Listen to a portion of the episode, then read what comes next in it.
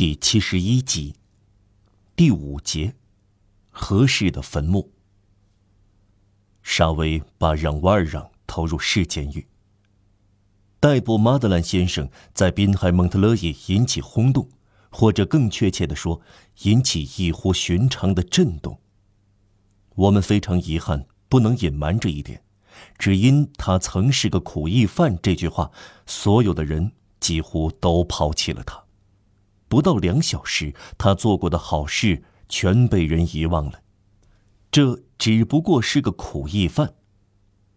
话还得说回来，大家还不了解阿拉斯事件的详情。整个白天，在城里的各个地方，人们都听到这样的议论：“您不知道吗？这是一个期满释放的苦役犯。”“谁呀？”“市长。”“啊，马德兰先生吗？”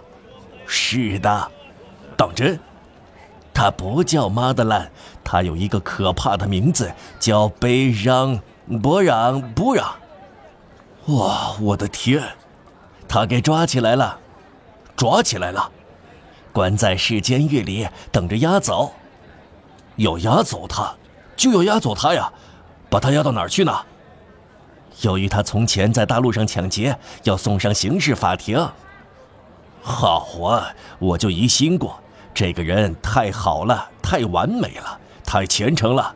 他拒绝接受十字勋章，凡是遇到流浪儿就给钱。我一直想，那里一定有什么不可告人的事。尤其是在沙龙，这类议论更是层出不穷。一个订阅《白旗报》的老太太提出这样一种近乎莫测高深的见解。我并不遗憾，这是给波拿巴分子当头一棒。就这样，那个叫马德兰先生的幽灵，在滨海蒙特勒伊消失了。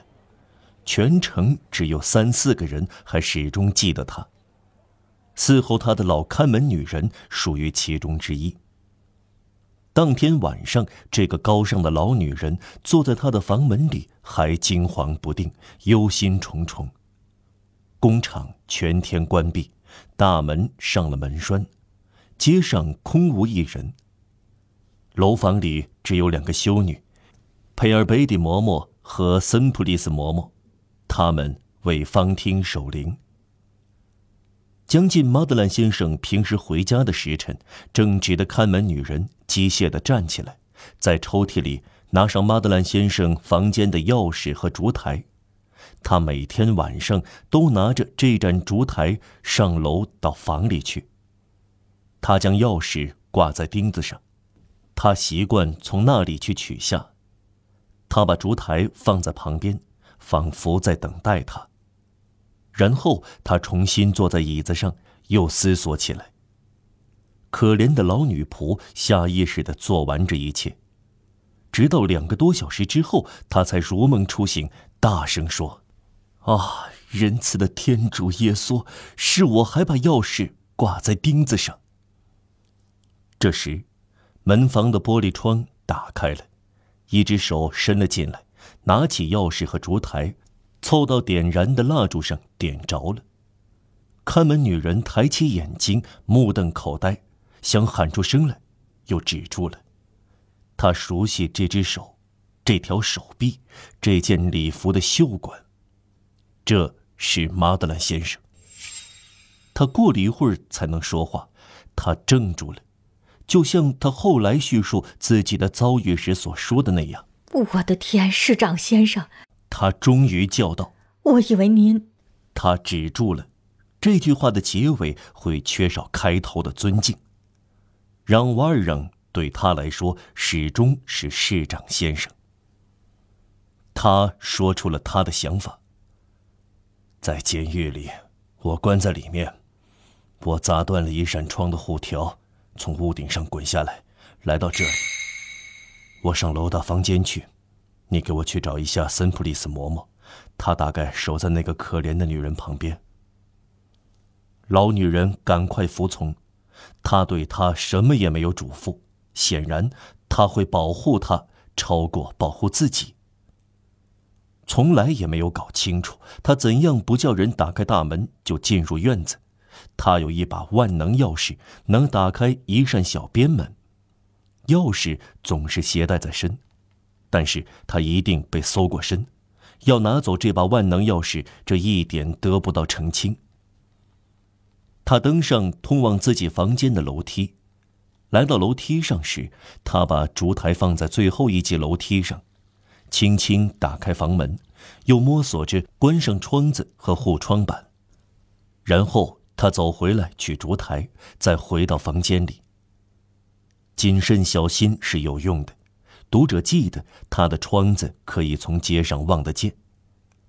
他环顾四周，瞥了一眼桌子、椅子、床，他的床三天没有动过。大前天夜里凌乱的痕迹一点不剩。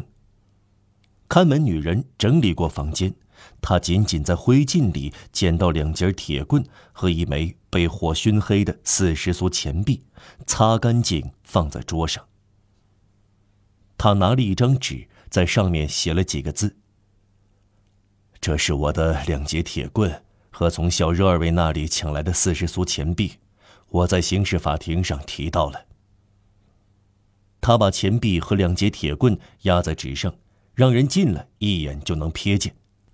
他从大柜里取出一件旧衬衫，把它撕成几条，包好两只银烛台。他既不慌忙，也不激动。在包主教的烛台时，他咬了一口黑面包，可能这是监狱里的面包，他越狱时带在身上了。后来进行司法调查时，从房间地砖上找到的面包屑可以证明这一点。有人敲了两下门。进来，他说：“这是森普利斯嬷嬷。”他脸色苍白，眼睛红彤彤。手里拿着的烛台摇曳不定。命运的巨变有这样一个特点：不管我们多么完美和多么冷静，这种巨变也会从我们的五脏六腑里掏出人性，迫使它反映在外。在这一天的激动中，修女重新变成女人。她哭泣过，她在瑟瑟发抖。让瓦尔让刚才在纸上写了几行字。他把纸递给修女说：“嬷嬷，您把这个交给本堂神父先生。”字条是打开的，他把目光投在上面。您可以看，他说。他读道：“我请本堂神父先生照看我留下的一切，他可以用来支付我的案件和今天去世的这个女人的丧葬费用，其余的捐给穷人。”嬷嬷想说话，但她只能咕噜听不清的几声。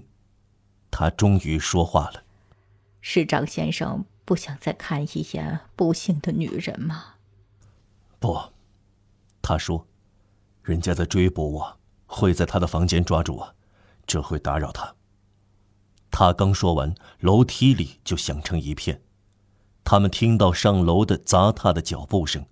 看门女人发出尽可能高和尽可能尖的声音说：“仁慈的先生，我向您发誓，整个白天和整个晚上没有人进来，甚至我没有离开过我的房间。”有个人回答：“可是这间房间里有灯光。”他们听出这是沙威的声音。房间的结构是门一打开要遮住右墙角。让瓦尔让吹灭蜡烛，躲在这个角落里。森普利斯嬷嬷跪在桌旁，门打开了，沙威走了进来，传来好几个人的细语声和看门女人在走廊里的抗议声。修女没有抬起眼睛，她在祈祷。蜡烛放在壁炉上，只发出微弱的烛光。沙威看到了嬷嬷，一言不发的止住了脚步。读者记得。沙威的本质，他的要素，他的呼吸中枢，就是尊敬一切权威，这是浑然一体，不容许有异议和限制。对他来说，当然，教会的权威是首要的。他信教，他在这一点上和其他方面都是肤浅的、规矩的。在他看来，教士是不会出错的神灵，修女是不会犯罪的人，他们都是脱离红尘的灵魂，只有一扇门为真理放行。看到嬷嬷，他的第一个动作是退出，但是有另一个责任把他留住，威严的把他推向相反的方向。他的第二个动作是留下来，至少大胆提出一个问题。这个森普利斯嬷嬷平生没有说过谎，沙威知道这一点，因此特别尊敬他。嬷嬷，他说：“这个房间里就您一个人吗？”这时是可怕的，可怜的看门女人感到要瘫倒了。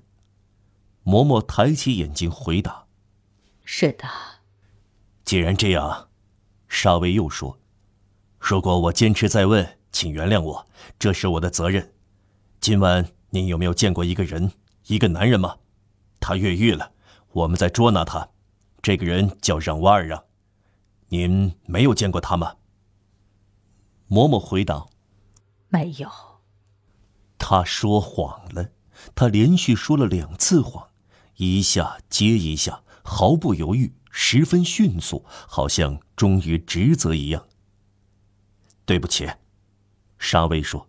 他深深鞠了一躬，退了出去。